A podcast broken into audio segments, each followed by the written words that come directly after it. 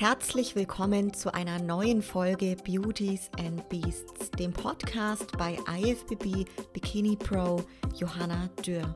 Du erfährst spannende Inhalte aus meinem Leben als Profi-Bodybuilderin und vielen interessanten Gesprächen mit meinen Gästen. Gemeinsam tauchen wir in die Welt des Fitness, Bodybuilding und Kraftsports ein. Wenn dir mein Podcast gefällt, lasse mir gerne eine Bewertung bei Apple Podcasts da und teile diese Folge mit deinen Freunden in deiner Instagram-Story. So, achtundneunzig Folgen und dreizehn Monate später ist sie back. Damals mit dem Titel in der Folge von der Bikini-Klasse zur Wellness-Vize-Weltmeisterin. Und ja, was soll ich sagen, heute darf ich Sie als Figurathletin mit ganz frisch ergatterter Pro-Card begrüßen. Die Rede ist von I F B B Figur Pro Jeanne Kassel. Herzlich willkommen, Jeanne, und schön, dass du zurück im Podcast bist. Vielen, vielen Dank für die Einladung. Ich habe mich voll gefreut, ähm, weil ich mir letztens auch nochmal an diesen Podcast von vor einem Jahr gedacht habe und dachte, krass, wie lange das auch schon her ist und dass ich voll Bock hätte, eigentlich noch mal in den Podcast zu kommen. Und ein paar Wochen später äh, bin ich hier. Voll, unbedingt. Also was da ja bei dir passiert ist. Ich habe mir schon vor ein paar Wochen gedacht, Mensch, es wäre toll, dich mal einzuladen. Und jetzt ist natürlich richtig schön, gerade so, was jetzt alles passiert ist. Und ich finde es Wahnsinn, wenn man überlegt, was in einem Jahr passieren kann. Ähm, sehr ja. Auf jeden Fall. Ich meine, wir sprechen jetzt gerade wenige Tage nach der Olympia-Amateur-Meisterschaft in Alicante. Wie geht's dir heute? Richtig gut. Also ähm, irgendwie denke ich mir immer noch so zehn, zwanzig Mal am Tag so, krass, du bist einfach Profi geworden. Also ich kann es immer nicht so richtig glauben. Und vor allem auch nicht, dass ich da... Ähm, ja jetzt auch in in paar Tagen schon, ja, kann man sagen, äh, mit Profis auf der Bühne stehe, die ich sonst halt nur auf Instagram immer verfolgt habe, ist es richtig krass. Also noch nicht ganz real geworden. Ähm, ich bin ja auch ohne Erwartungen hingegangen, bin, habe überhaupt nicht damit gerechnet und ähm, ja, deswegen immer noch etwas überwältigt, aber mir geht's richtig gut und es fühlt sich sehr, sehr gut an. Richtig schön. Und du bist auch gerade noch in Alicante, richtig? Genau. Genau, also auch tatsächlich wie beim letzten Podcast äh, verbinde ich das Ganze wieder mit einer Reise, weil damals, weiß ich noch, saß ich in Malta am Strand und bin ja dann auch weitergeflogen zum nächsten Wettkampf und das gleiche jetzt hier auch. Ähm, fliege jetzt noch nach Mailand und nach Portugal dann. Ähm, genau. Ja.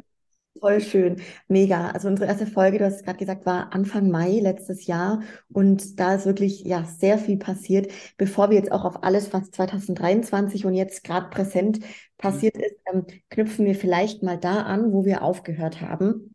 Du hast damals berichtet, ähm, wie du den Weg in die für dich ja perfekte Klasse, die Wellnessklasse so gefunden hast und ähm, hast dir da den Vize-Weltmeistertitel geholt und auch sehr gut in diese Klasse gepasst. Wie ging es denn nach der Saison zwanzig zweiundzwanzig bei dir dann weiter?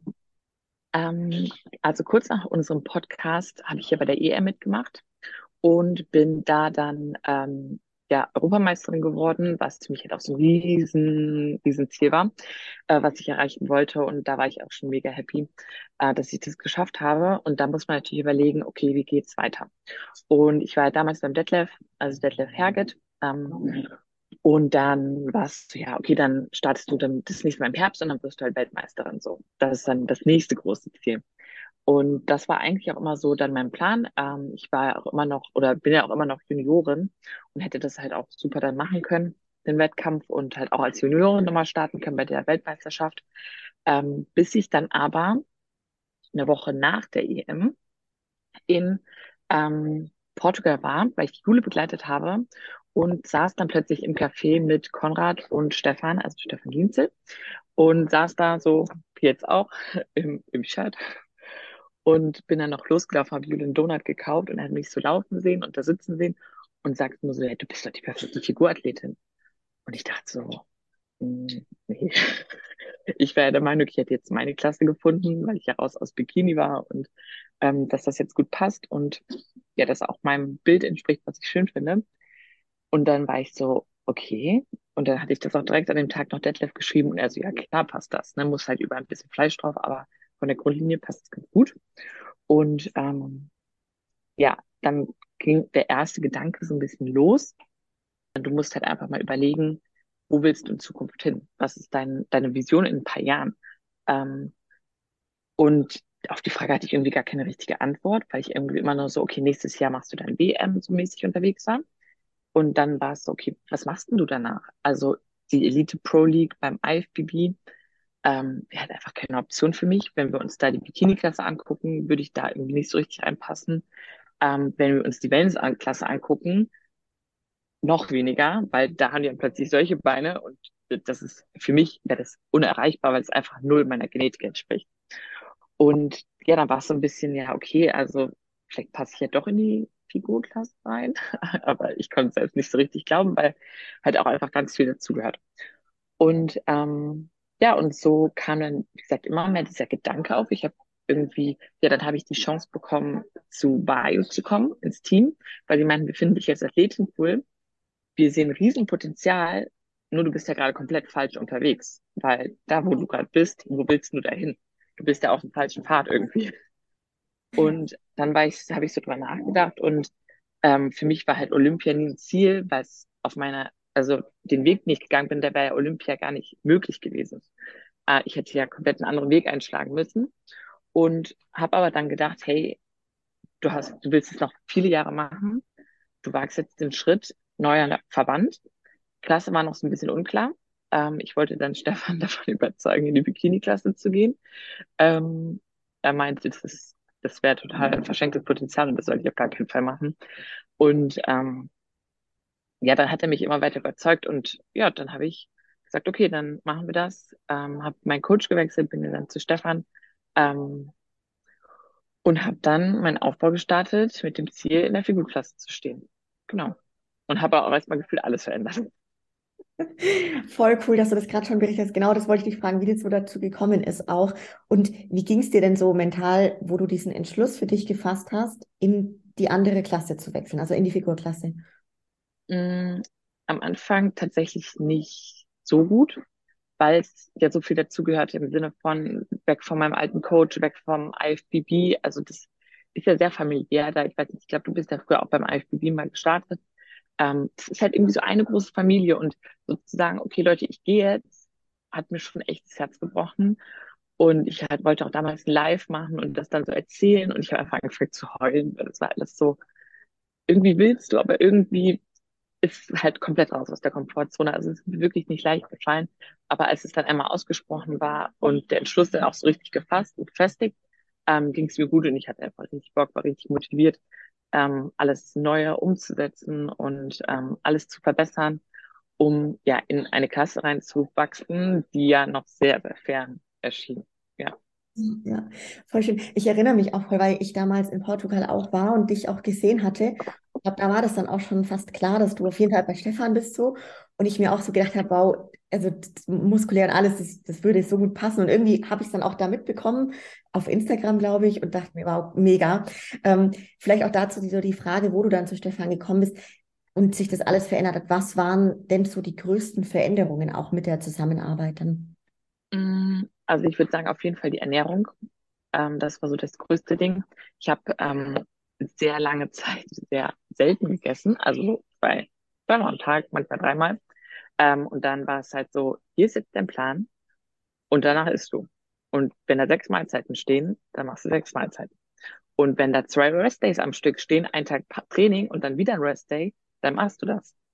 Ähm, also es war halt das erste Mal, dass ich so richtig einen Plan bekommen habe, den ich dann zu hundert Prozent so ausgeführt habe. Weil bei Detlef war ja immer alles so ein bisschen, ich kreiere das selbst und wir sprechen uns ab, aber es ist nicht, hier führt das so aus. Und dann war es halt erstmal so, okay, nach Plan essen, was für mich im ersten Moment so, okay, das ist jetzt ein Riesending. Im Rückblickend ist es das Leichteste, was du machen kannst. Also du musst dir gar keinen Kopf mehr machen, du kannst ja immer noch Lebensmittel austauschen und so. Also es ist voll entspannt, ich liebe das mittlerweile. Ähm, das war aber so die größte Veränderung. Also wirklich dieses sechsmal am Tag essen ist mir am Anfang auch echt schwer gefallen. Und ich musste mir dann echt einen Wecker stellen, weil wenn das in dir drin ist, so, okay, du isst halt erst um vierzehn, fünfzehn Uhr, dann ist das drin, wenn du das jahrelang so gemacht hast. Also das war echt so ein Riesending. Ähm, halt dann vor allem Trainingsausführung. Der Jule hatte, glaube ich, Stefan mal so ein bisschen gesagt, dass meine Ausführung im Training ein bisschen schwer und falsch ist. Und deswegen hat er gesagt am Anfang so, du schickst mir jetzt alle Übungen einmal abgefilmt. Und ich habe alle mein komplettes Training abgefilmt. hier das ein bisschen verbessern, das ein bisschen verbessern. Also auch die Trainingsqualität ist deutlich besser geworden. Ähm, und ja, das waren so, sage ich mal, die Hauptdinger. Supplements. Ich habe ähm, vorher Kreatin genommen, jahrelang. Und dann halt durch mein Sponsoring quasi auch äh, einmal alles rein, so Ad-Stack, also alles, was man ja nehmen kann, Omega drei, das sind alles so Dinge gewesen, die habe ich ja jahrelang nie genommen. Ähm, Glutamin, also alles. Ich habe nur Kreatin davor genommen. Äh, und das, denke ich mal, hat auch nochmal so ein bisschen reingespielt, dass mein Körper einfach auch mit allem versorgt ist, was er braucht. Ja. Und ich da gut, im, gut performen kann. Ja. Voll gut. Ist es dir ja schwer oder leicht gefallen, so diesen neuen Ansatz dann auch und dem Stefan auch hundert Prozent Vertrauen zu schenken und dann einfach dich auf die Ausführung zu konzentrieren, weil du ja schon eine bist, die auch tief in den Themen selber schon drinnen ist, ne? Ähm, ja, also tatsächlich ist es mir relativ leicht gefallen, weil für mich ist Stefan einfach so die Person gewesen, die Detlef beim I F B B ist. So, der macht das seit Jahren, der weiß genau, was er tut. Und wenn er sagt, dass das so richtig ist, dann, dann ist das, dann vertraust du da drauf. Also das Vertrauen war vom Anfang an da und deswegen habe ich dann auch das, oder mache ich immer noch genau das, was er mir sagt. Und ähm, ja, aber klar, trotzdem ist man manchmal dann so, boah, jetzt nochmal so ein Training, ein Durchballern. Ähm, ist auch nicht so, als würde ich das gar nicht mehr machen, aber ich mache halt wirklich zum größten Teil richtig schön sauber alles. Und wenn ich da mal Bock habe, irgendwie einen Latzug mit achtzig Kilo da mal so ein bisschen runterzureißen, dann passiert das auch mal. So, aber trotzdem ist der Hauptteil sehr, sehr sauber ausgeführt. Ja, ja, voll, voll gut. Jetzt schiebe ich direkt mal eine Zuschauerfrage rein, weil die da sehr gut passt. Ähm, was waren denn so die größten Schwierigkeiten für dich von der Bikini zur Figurklasse? Und P S, dieses Mädel schreibt noch, du bist ein Riesenvorbild. Erstmal vielen, vielen Dank. Ähm, was die größte, was war die, die, die größte Veränderung? Die größten Schwierigkeiten von der Bikini zur Figurklasse. Die größten Schwierigkeiten. Ähm, Eigentlich gar keine Schwierigkeiten. Also da man muss das Posing komplett neu lernen. Also ich denke mal, das ist, das ist eine Riesenbaustelle. Und wenn ich mir jetzt angucke, wie das vor einem Jahr aussah, wo ich dachte, das wäre gut, Wahnsinn, das war gar nicht gut. Und ich glaube, da lernt man auch nie aus. Ähm, ansonsten ist super viel auch gleich geblieben. Ich habe als Bikini-Athletin auch schwer trainiert, hart trainiert. Ich habe, ähm, ja, das mit dem Essen, das hatte ich ja gerade eben schon gesagt, das war jetzt nicht so super. Aber ähm, so viele Schwierigkeiten gab es gar nicht. Im Endeffekt habe ich eigentlich immer das gemacht, was ich in dem Moment für richtig erachtet habe und das einfach kontinuierlich gemacht. Und kontinuierlich bin ich dann einfach äh, in eine andere Klasse reingewachsen. Das war ja nie so richtig geplant, gezielt. Ähm, so, ich möchte aber eigentlich jetzt in drei Jahren dann Figur machen. Mhm. Ja, es ging dann einfach genau. So, war der Übergang einfach weitergemacht im Endeffekt. Ja, ja. Kann ich so gerade das Thema Off-Season, wenn wir dazu auch kommen, ähm, habt ihr dann zum Start der Zusammenarbeit direkt so Pläne geschmiedet, wo die Reise hingehen soll und mit der Off-Season gestartet ähm, und gewusst, okay, wir machen jetzt, keine Ahnung, fünf Monate Off-Season oder wie seid ihr da vorgegangen? Ähm, genau, wir haben eigentlich gesagt, dass man, also wir haben erstmal, ähm, habe ich die Pläne bekommen, ich habe angefangen und dann war es, okay, wie, wie fangen wir jetzt, starten wir, was ist das Ziel? Und dann meinte er schon, ja, dass du dich dann nächstes Jahr einfach jetzt mal hinstellst und wir gucken, wie das aussieht. Und dann muss man halt einfach auch einmal auf der Bühne sehen, bringt ja jetzt nichts, drei Jahre einen Aufbau zu machen, in der Hoffnung, dann genug Muskulatur zu haben. Und dann weiß ich immer noch nicht, wie, wie sieht denn das jetzt überhaupt aus. Deswegen war schon von Anfang an das Ziel, dann relativ zügig wieder zu starten. Ähm, wir haben auch relativ schnell festgelegt, dass wir dann jetzt das Frühjahr machen. Ähm, ich wusste ja auch, dass ungefähr jetzt so diese Wettkämpfe stattfinden. Also Portugal und Alicante wollte ich unbedingt machen, weil ich ja letztes Jahr auch schon hier war, ähm, als ich Jule begleitet habe und ich die Wettkämpfe mega cool fand. Und das war so, okay, die auf jeden Fall.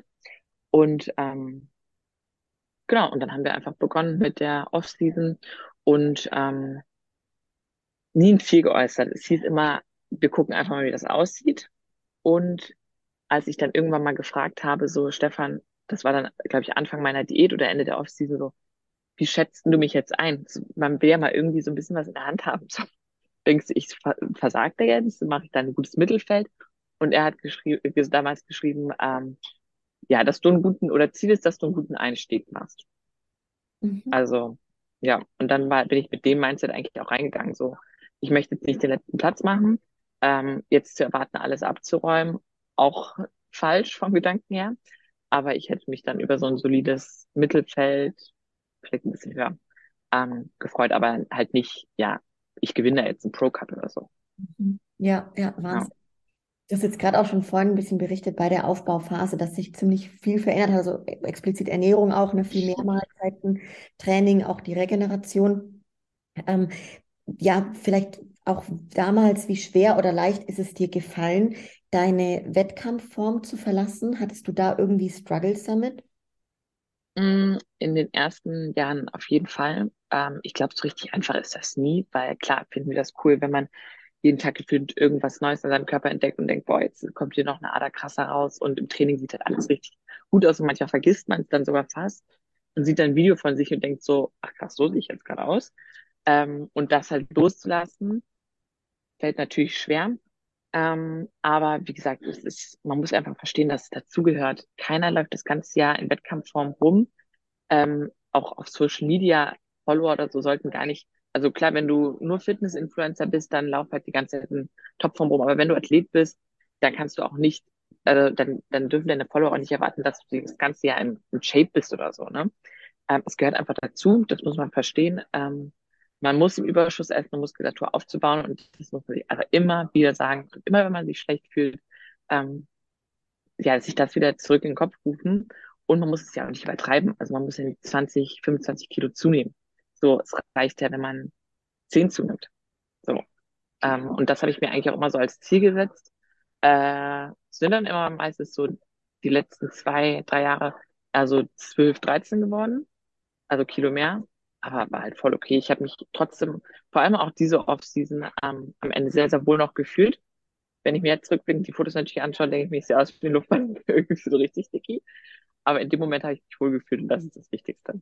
Ja, ja, voll gut. Und du hast es gerade schon so gesagt, dass ich finde, es sind voll die guten Tipps auch für die Mädels da draußen, die da vielleicht noch ihre Struggles haben, weil ich glaube, fast jeder Athletin ist es mal so gegangen oder geht es auch in dem Moment wieder so, aber sich das dann immer wieder bewusst zu machen, wo man eigentlich gerade hin möchte und warum das so essentiell ist, ne?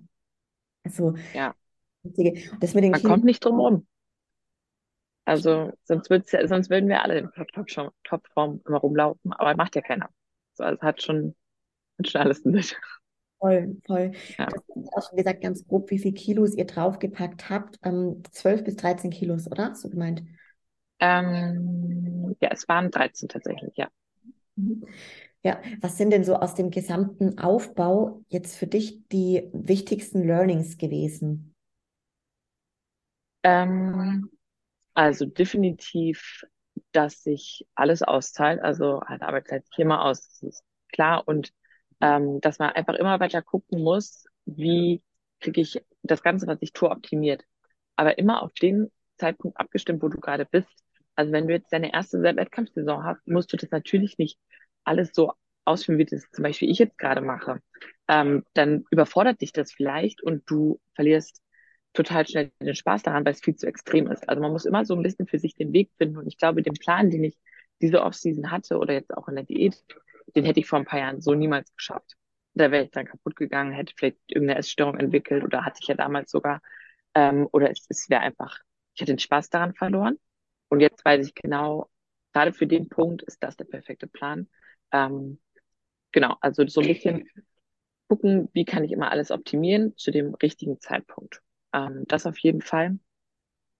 Ansonsten, ähm, ja, Regeneration äh, sollte man nicht unterschätzen. Also ich habe früher auch sechs Tage am Stück trainiert, also jetzt nicht in, in den letzten zwei, drei Jahren, aber davor so in meinen Anfängen auch einfach Quatsch. Und ich hatte jetzt teilweise ja wirklich zwei Restdays am Stück, einen Tag Training und einen Tag Pause. Und ich dachte echt so, nee, das geht nicht, man wird ja verrückt. Ähm, aber ja, es bringt tatsächlich was. Also nehmt euch auch genug Pause. Ähm, genau. Ja. Voll, voll gut. Vielleicht da auch noch gerade ähm, ergänzend zum Training noch eine gute Frage von mir, die mir jetzt gerade gekommen ist.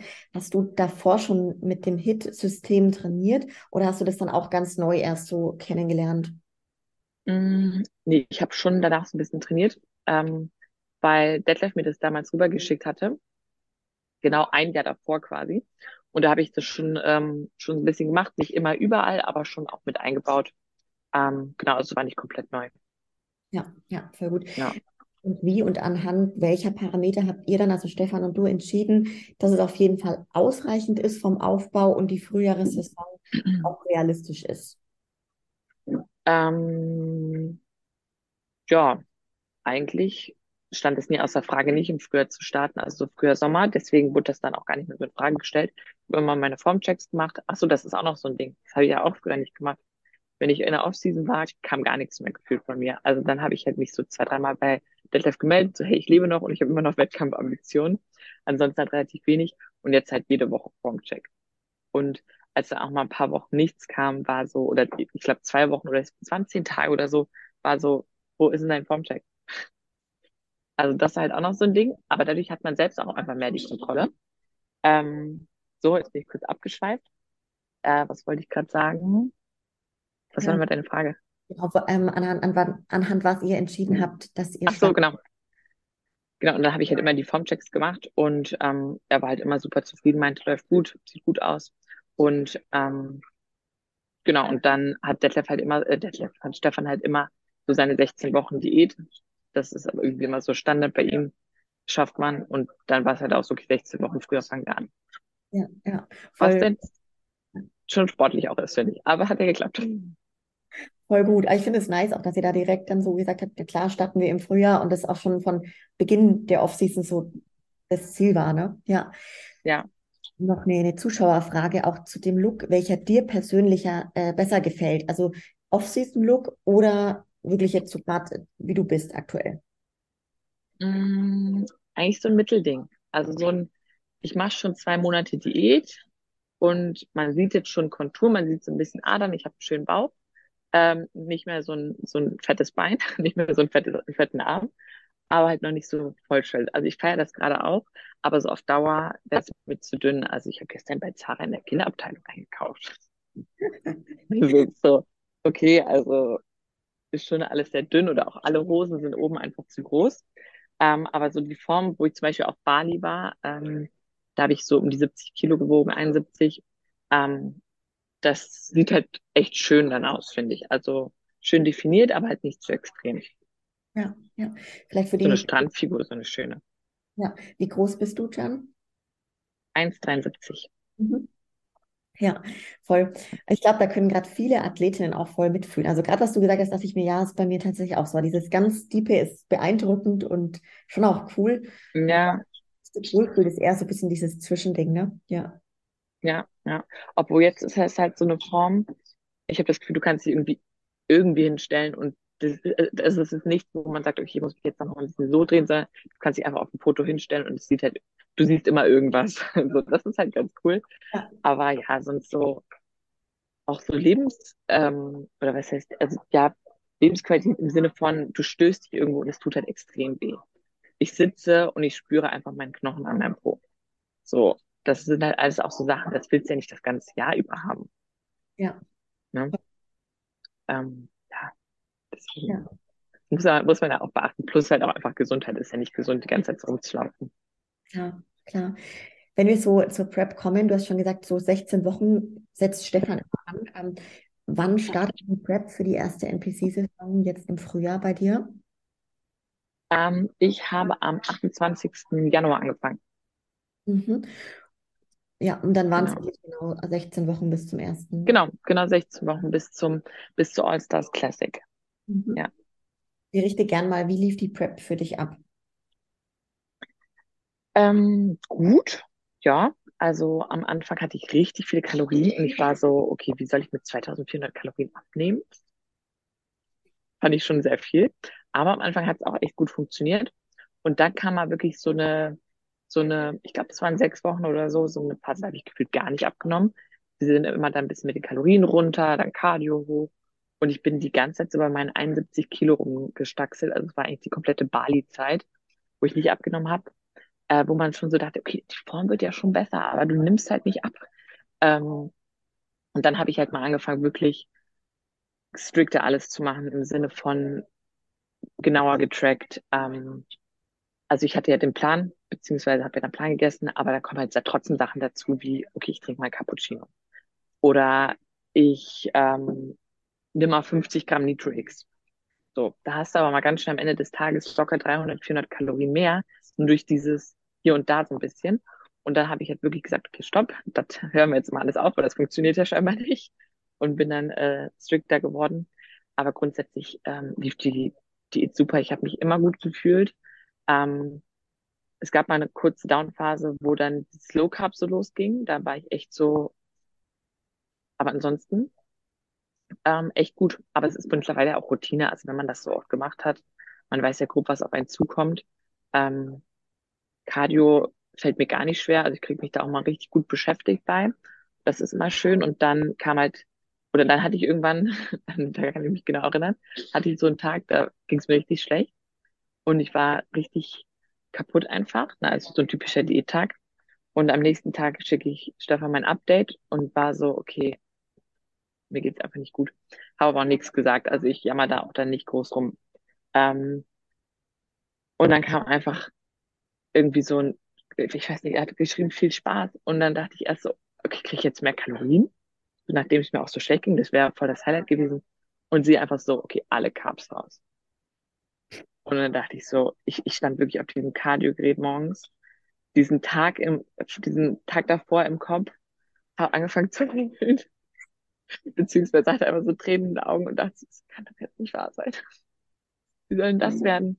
Ähm, danach bin ich direkt spazieren gegangen, noch mit meiner Schwester, und ich habe ihr so den Plan vorgelesen, und es war halt immer so, Hähnchen, Gemüse, Hähnchen, Gemüse, Hähnchen, Gemüse. Und ich dachte, Gott, also das habe ich ja jahrelang gar nicht gemacht. Teilweise davor die Prep das sieben- bis das achtfache an Carbs gegessen.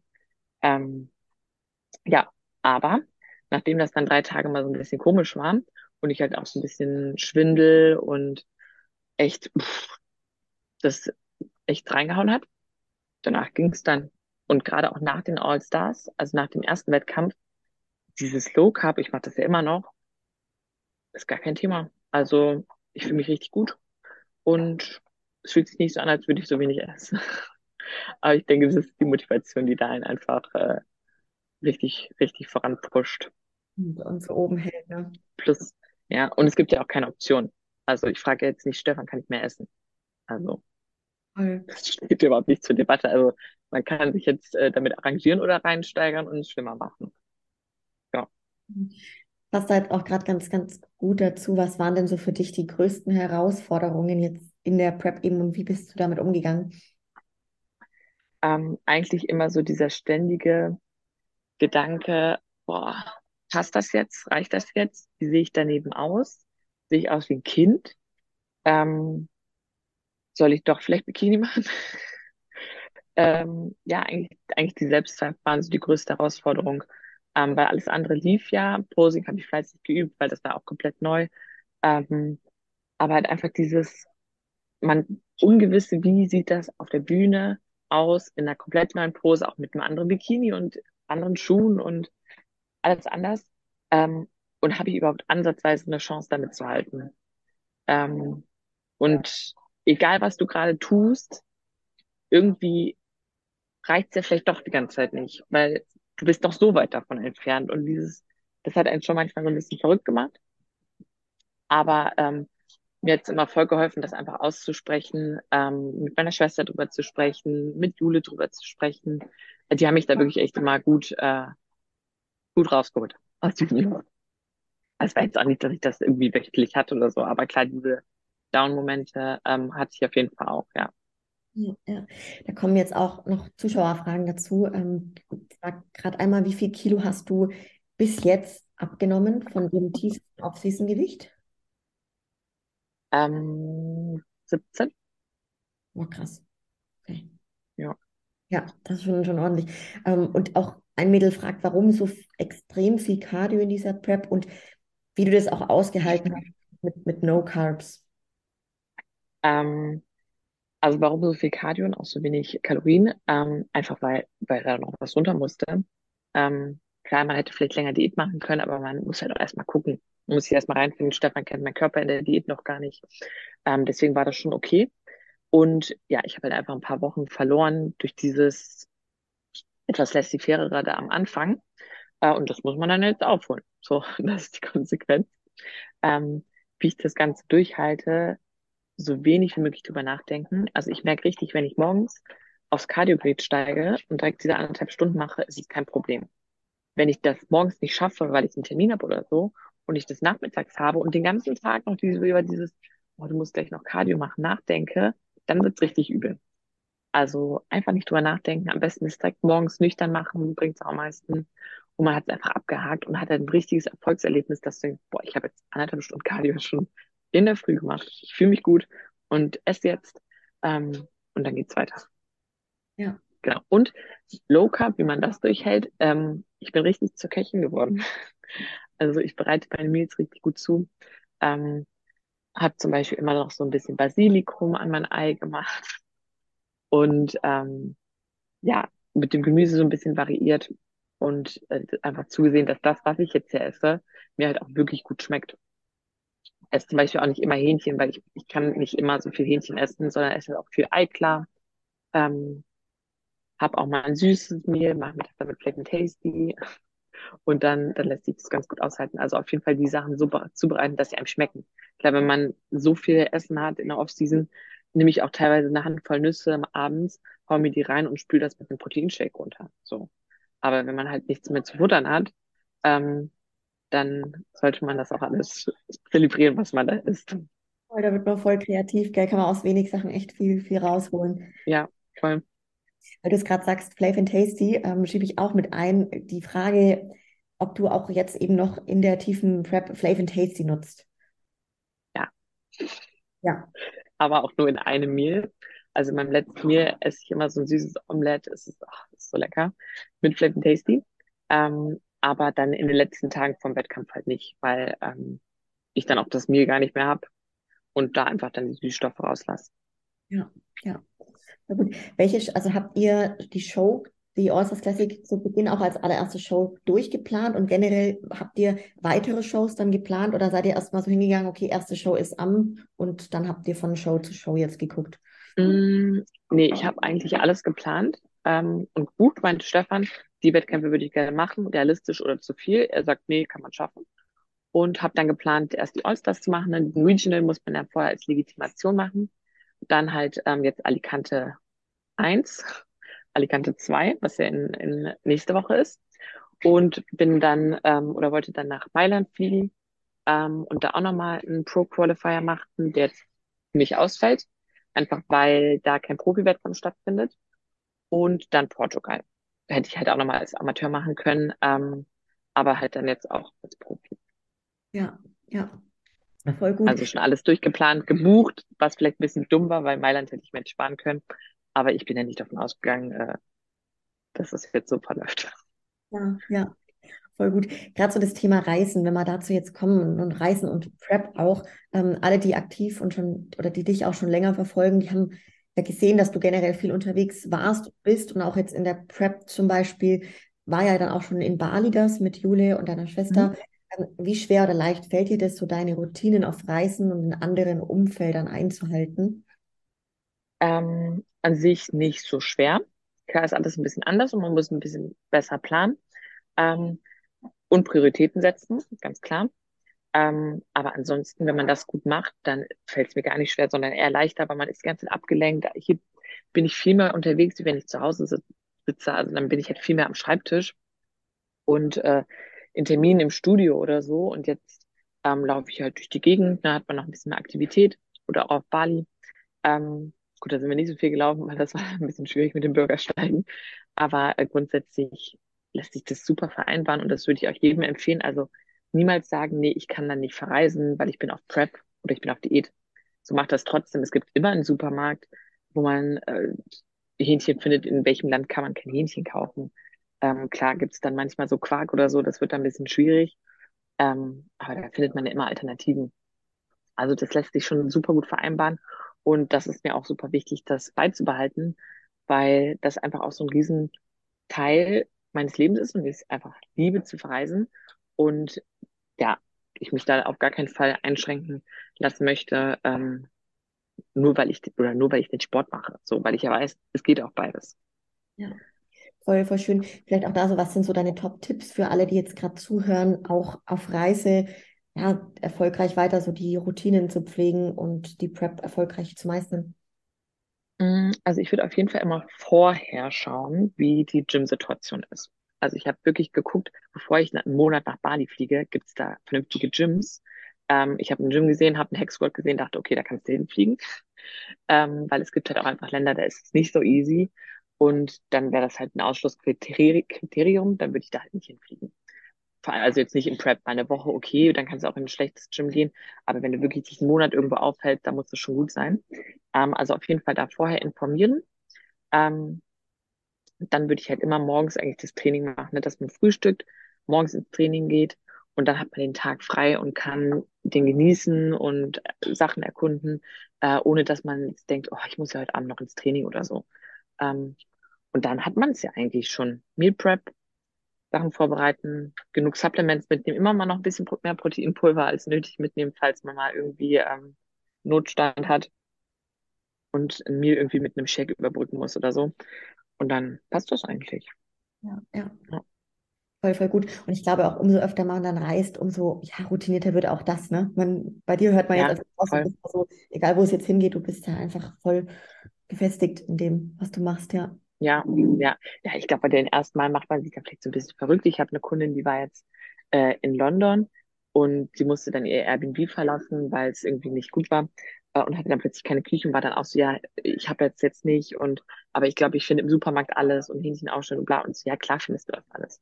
So, das ist das Schlimmste, was du dann machen kannst, ist, ist dich selbst zu stressen. Man kann selbst ohne Küche ähm, so eine Prep machen. Habe ich auch in Kopenhagen, da habe ich meine Eier im Wasserkocher gekocht. Geht auch alles. Ja, ja, voll, voll gut.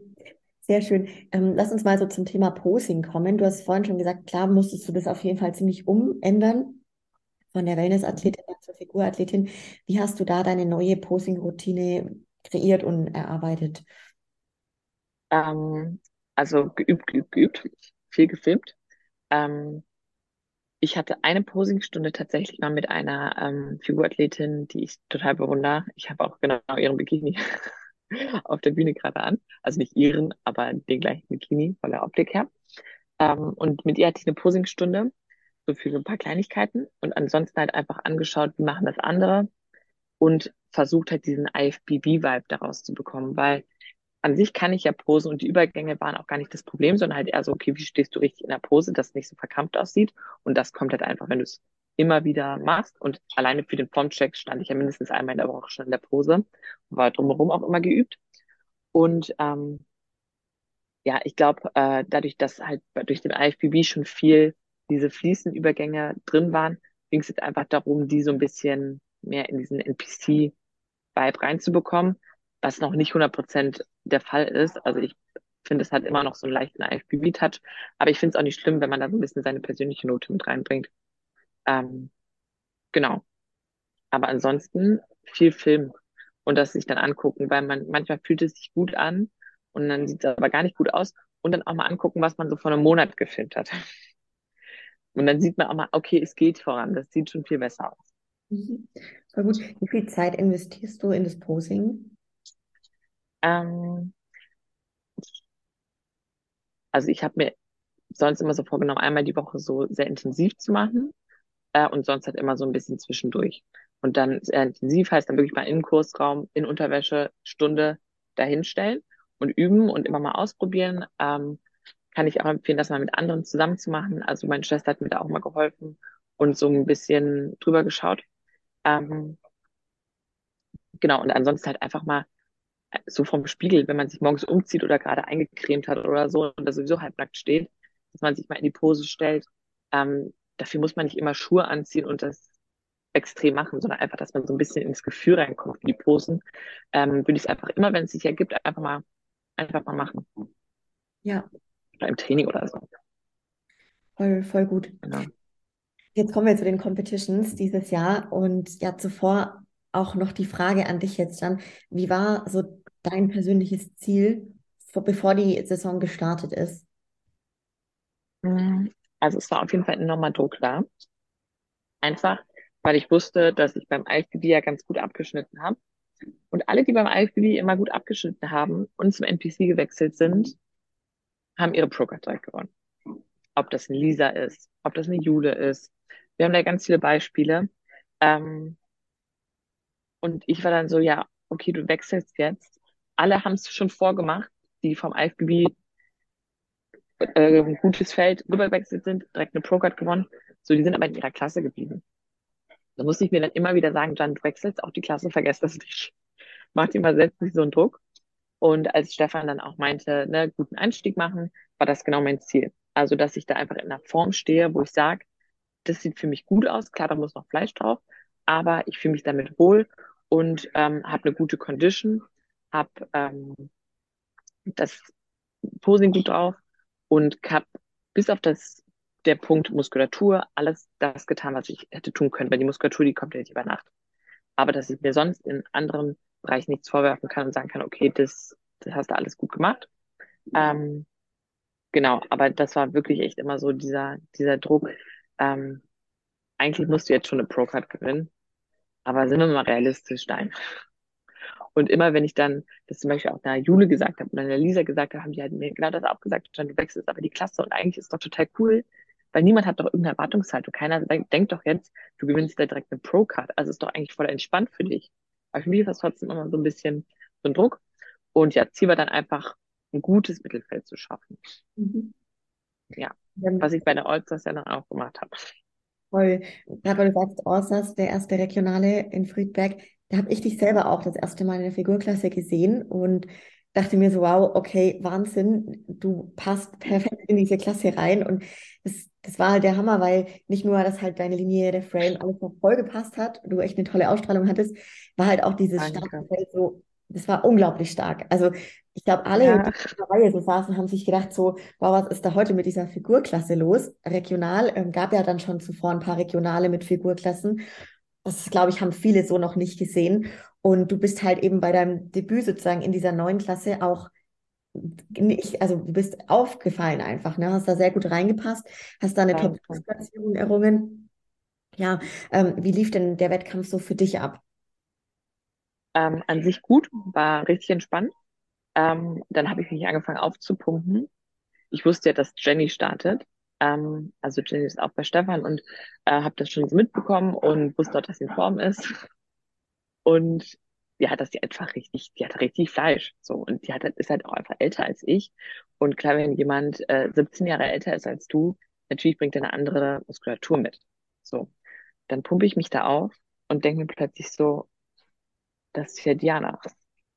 Und stand dann noch Diana, die ich auch vom I F B B kannte, die ist, glaube ich, zwanzig fünfzehn schon Deutsche Meisterin geworden und auch bei Elite Pro und so gestartet und halt auch wieder so eine Master, richtiges Qualitätsfleisch, die starten seit Jahren in dieser Klasse und du denkst das und denkst so, ich pump mich mal auf.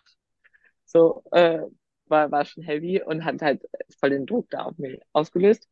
Ähm, Aber ich habe mich aufgepumpt, äh, auch ein bisschen zu viel aufgepumpt. Also auf der Bühne war ich dann echt schon auch ein bisschen kaputt und habe auch viel zu viel mit meinen Beinen gemacht. Ich war aber so nervös, dass ich so dachte, okay, und nochmal I-Walk üben. Und ich habe vor zwei Stunden gesagt, Hanna, ich mache zehnmal meinen I-Walk hier vor der Bühne.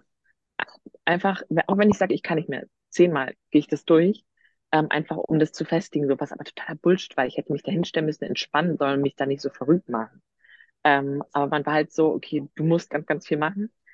Ähm, hatte auch auf der Bühne dann echt Probleme, meine Beine anzuspannen. Das ist generell mein Laster.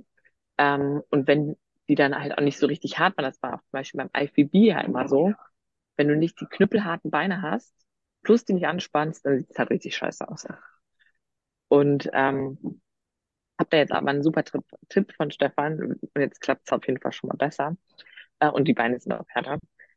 Ähm, aber ja, es war auf jeden Fall erstmal dann so, okay, wow, ja, dann stehen wir da jetzt.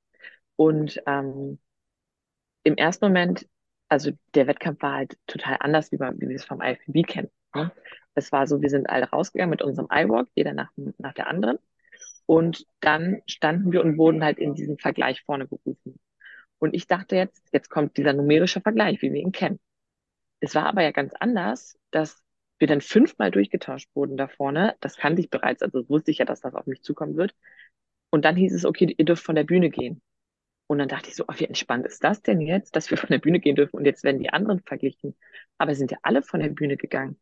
Das heißt, die, die nicht in diesem Top-fünfer-Vergleich da irgendwie vorne waren, die hatten nur ihren I-Walk und standen dann die ganze Zeit im Bühnenhintergrund. Fand ich so total komisch. Und als ich das dann im Nachhinein auch gecheckt habe, war ich umso glücklicher über diese Platzierung und über diesen Top, diese Top-fünf-Platzierung, weil ich dachte, stell dir mal vor, du bist direkt, wärst direkt wieder runtergegangen. das wäre für mich so der schlimmste Start gewesen, der hätte sein können. Und da war ich dann echt happy, ähm, dass ich das geschafft habe. Und ja, auch mit den Startern daneben war es voll okay. Und die wollten halt da einfach Fleisch sehen und nicht die schöne Linie. Nicht, dass die anderen keine schöne Linie hat, um Gottes Willen, ne? Aber ähm, es ist halt auch immer, wie, wer sitzt da und wer, wer wartet wie. Ne? Wie, wie zufrieden warst du dann mit deiner persönlichen Performance? Ähm, an sich gut, also das mit den Beinen hat mich echt gestört und das war auch wirklich mein, mein Fuel für die danach folgenden zwei Wochen, dieses, okay, Jeanne, Präsentation und so, kannst du ja, ist okay. Kann man trotzdem immer noch weiter üben, übe ich auch jetzt immer noch weiter, also da lernt man nie aus, aber das ist jetzt nicht das Hauptproblem, das Problem sind die Beine und ich stand jeden Morgen auf diesem Cardio-Gerät anderthalb Stunden und habe gesagt, und, und dann machst du mal noch zehn Minuten länger, einfach weil deine Beine beim nächsten Mal besser aussehen sollen. Das war so das, das größte Ziel, ähm, weil damit war ich echt unzufrieden. Aber ansonsten war ich echt zufrieden. Das war der gute Einstieg, von dem wir immer gesprochen haben, würde ich sagen. Definitiv. Ja, ja berichte gerne mal, wie es danach dann weiterging. Wie habt ihr die, die wenigen Tage dann auch bis zur Show in Alicante verbracht? Ähm, wir sind dienstags schon nach Alicante geflogen, was richtig cool war. Da haben wir uns immer ins Café gesetzt, gearbeitet. Ähm, habe halt weiter mein Cardio noch in der Woche auch in Deutschland gemacht. Also Cardio ganz normal nach Plan. Mir wurden dann auch die fünfzig Gramm Reisflocken nach dem Training, die ich dann auch hatte, die wurden mir dann auch rausgestrichen. Ähm, und äh, ja, bin dann hier rüber geflogen und hier dann wirklich so ein bisschen auch, dann ging das Cardio raus, man kommt mal an, Stress wird reduziert, das hat mir auf jeden Fall gut getan.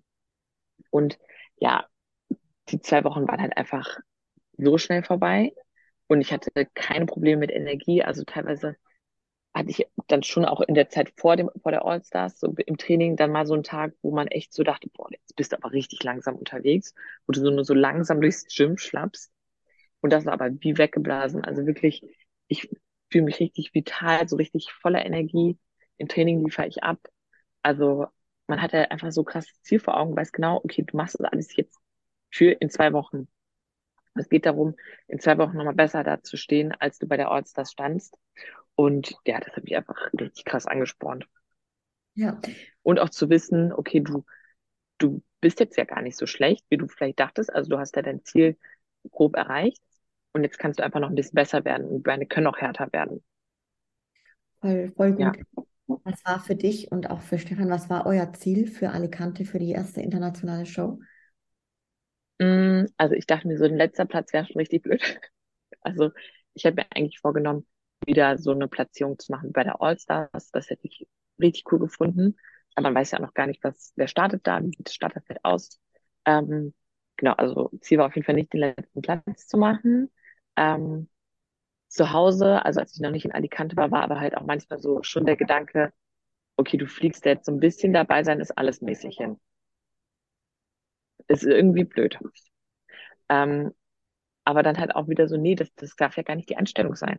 So, du fährst jetzt dahin und stellst dich auf diese Bühne und präsentierst dich so, als könntest du das jetzt gewinnen.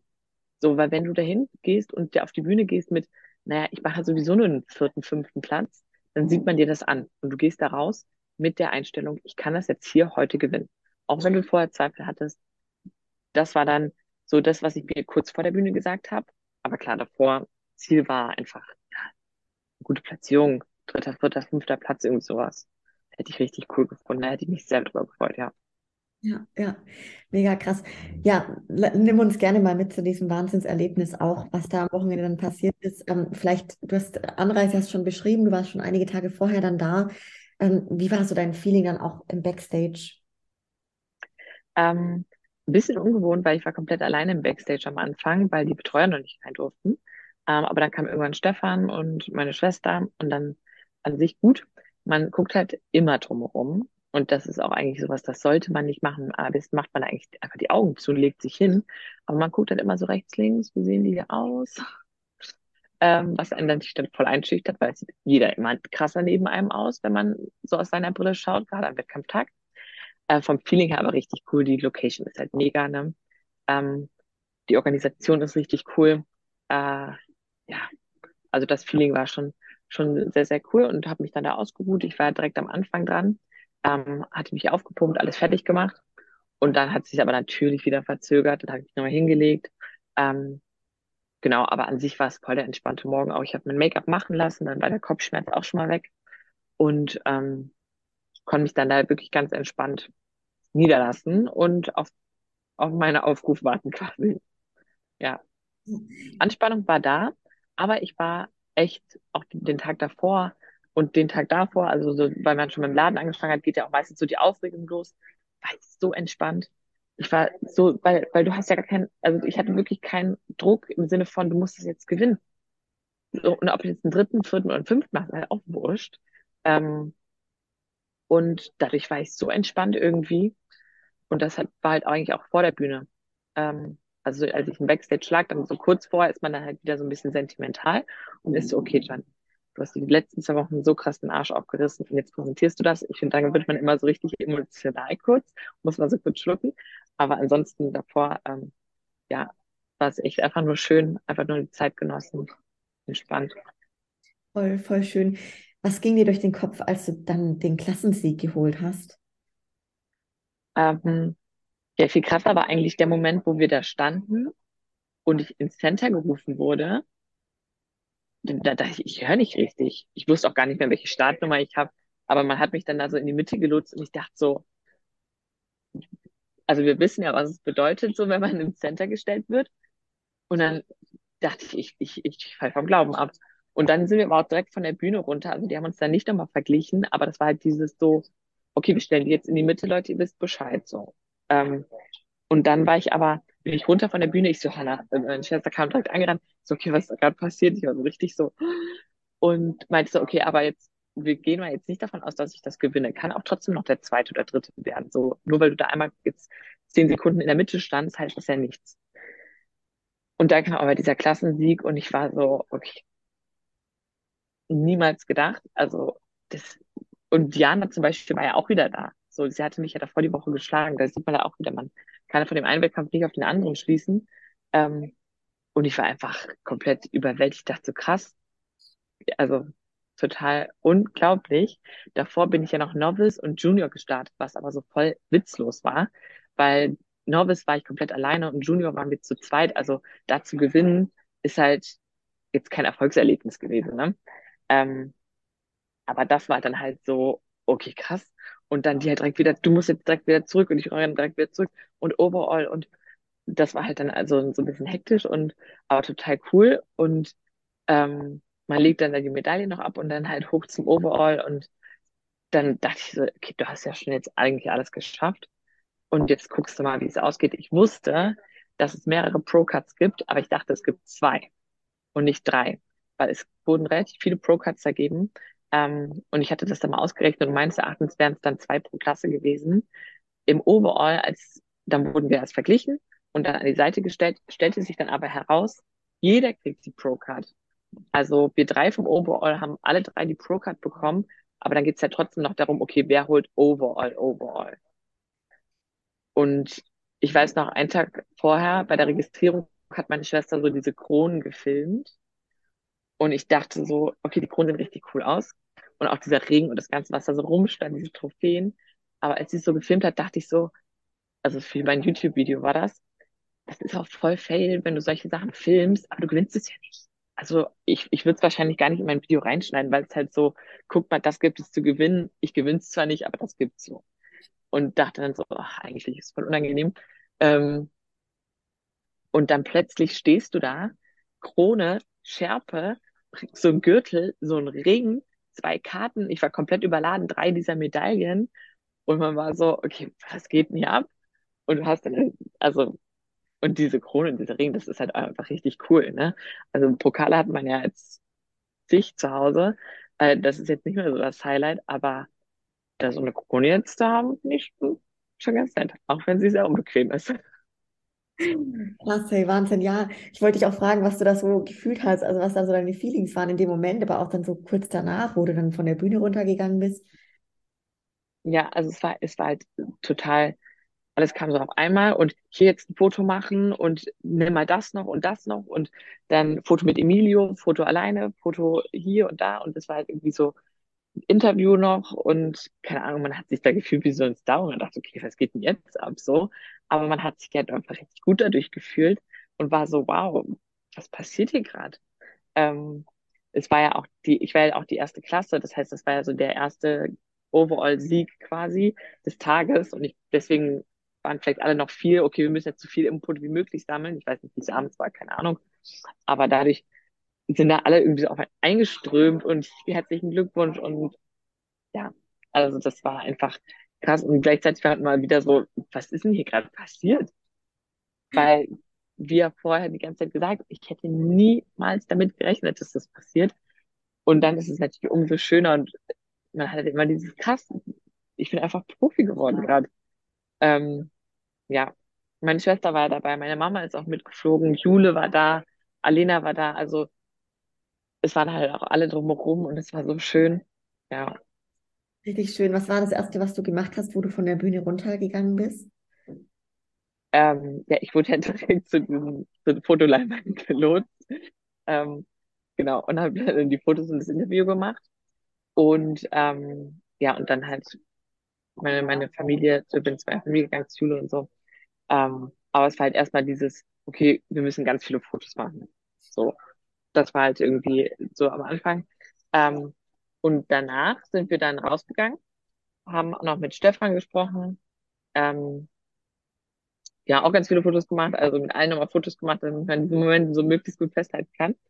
Und äh, dann sind wir in die Stadt gefahren, äh, beziehungsweise erstmal kurz nach Hause, da habe ich mir eine Eiklar gemacht und Maiswaffeln gegessen, war richtig lecker. Und dann sind wir in die Stadt gefahren, also meine Schwester, meine Mama und ich. Ähm, haben was getrunken, Cappuccino getrunken, also all solche Sachen, die eigentlich jetzt nichts Besonderes sind, aber man feiert es dann einfach voll. So einen leckeren Cappuccino, äh, haben Eis gegessen, sind hier durch die Stadt gelaufen, waren noch ein bisschen shoppen, also es war, dadurch, dass ich auch so morgens früh dran war, einfach der perfekte Tag, weil man hatte diesen krasse Wettkampf hoch und diesen Tag voller Euphorie schon so begonnen und danach war es halt einfach alles schön, nett. Die Sonne hat geschienen, wir waren ein bisschen shoppen, essen, also es war perfekt. Ähm, sind dann abends noch mit Jule essen gegangen und Alena und halt meiner Schwester, meiner Mutter ähm, und haben dann noch meinen Geburtstag reingefeiert.